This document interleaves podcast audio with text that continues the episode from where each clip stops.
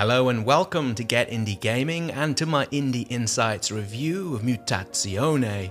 Before I get into the review, I want to touch briefly on how it promotes and positions itself. It calls itself a mutant soap opera where small time gossip meets the supernatural. The challenge of leading with this sort of tagline associating the game with soap operas is, for all the wrong reasons, gonna put some people off it. You see, and you probably already know this, despite their prime time TV positioning, a soap opera just isn't a good thing for some people. People who say to others, Oh, I haven't watched a soap in years.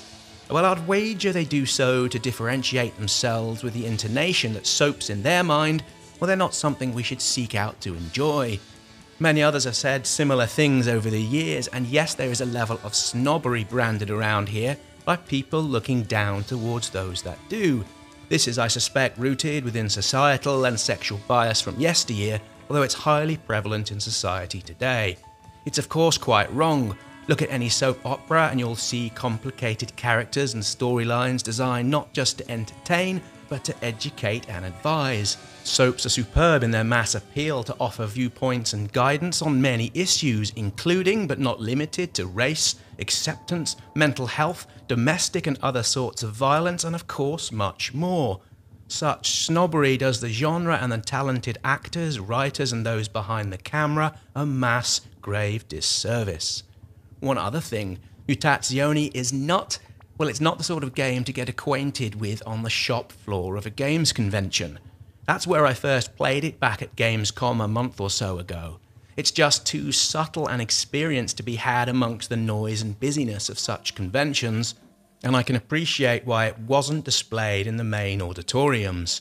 It burns like a slow, fine candle, and the usual convention 5 to 10 minute demo, well, it just wouldn't do it any justice. In the game, you play as Kai, a fierce and independent mid teenage student, where you begin this adventure with your mother down at the docks before boarding a ferry destined for the island of Mutazione, where you're taking the trip to see what's said to be your dying grandfather. It's a smallish island community where prior events many decades ago saw the island struck by a meteor. While countless died in the blast and subsequent fallout, those who lived and stayed were transformed over time into animal humanoid mutations. There's very little of what could be considered sinister with these islanders and their changes. Like other small island communities, and having lived in one for the best part of two decades, I empathise with their human stories as they go about making the best of their situation in spite and because of their limited connections with the wider world. Mutazione is viewed on the mainland in terms of and by way of suspicion and as an outcast bell around the type of neck society. Since the meteor strike and subsequent mutations, very few incomers have made it or stayed on the island. Your grandfather, however, is one of these people, a scientist that landed and never left, a man who grew old amongst the people he found there and is now outwardly close to death. Having initially helped to nurse him back from the brink, you begin to learn more about your grandfather, the other folks on the island, and their individual and collective stories. You also discover your grandfather is more than an aged scientist. He's also the island's healer, or more accurately described in terms of being a shaman who's looking to pass his skills onwards to you.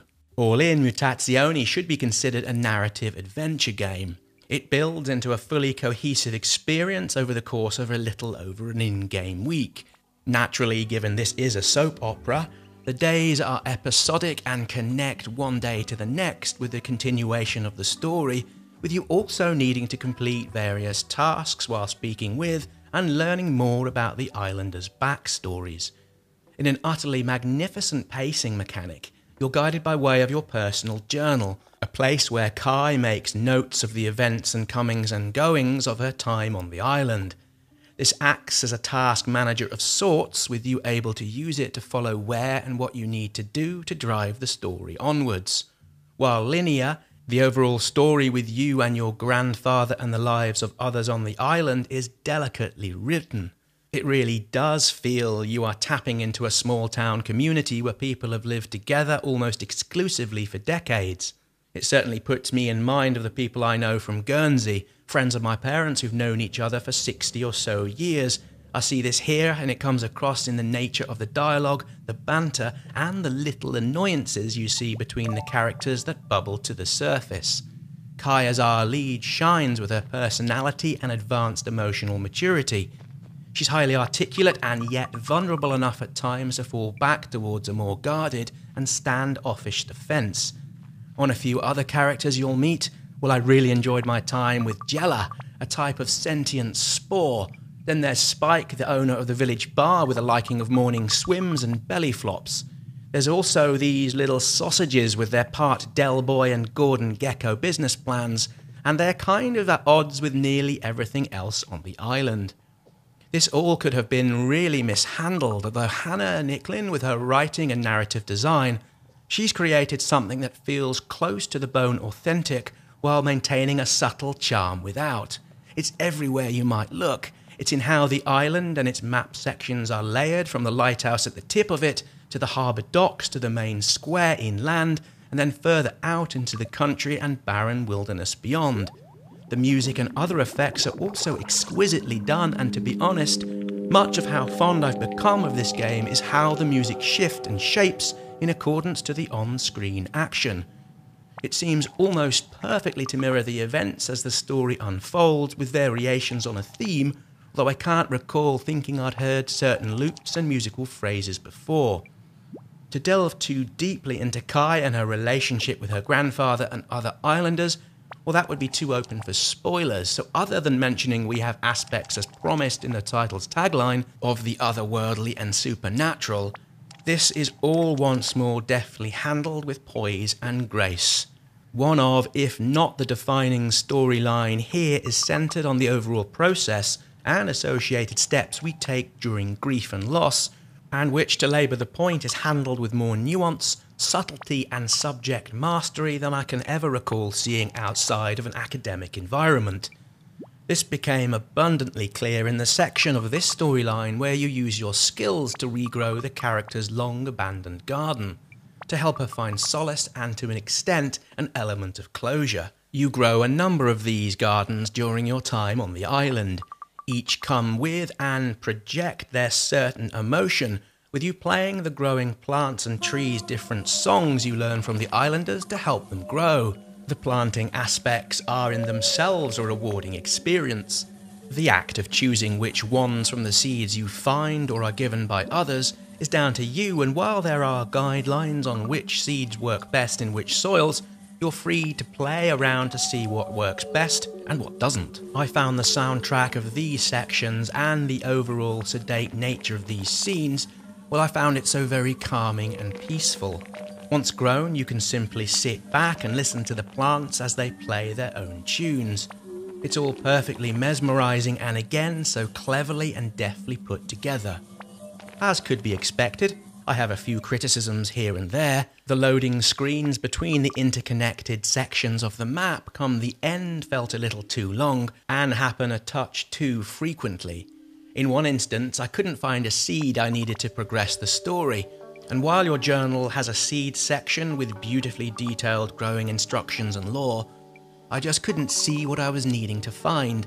In the end, a chance encounter with one of the characters fishing by the harbour had him giving me what I needed from his personal stash. This was a disjointed section of the overall experience, although in truth, it might just have been me and my poor searching skills. The endgame also is not without fault. Once you've completed the story, for now at least, you're not able to go back and replay the days in any order other than going all the way through it from the very first scene. I'd like to have been able to pick and choose which days to revisit to go over again the key story developments and twists. As for the soap opera overall, there's only one part of the tale that had me pause for a quick groan, although once again, when it does happen, it's perfectly in keeping with the soap opera tradition at play and what can and does happen within small town and island communities. So, in closing, Mutazione is special the closest thing I'm able to compare it with is The Recent Night in the Woods. However, it surpasses this tale all the way through in its story, how it looks and sounds, and also the underlying narrative and characterizations.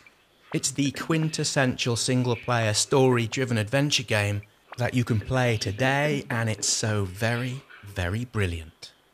Mutazione was played here by way of the PlayStation 4 version. The copy was provided by the publisher for review purposes.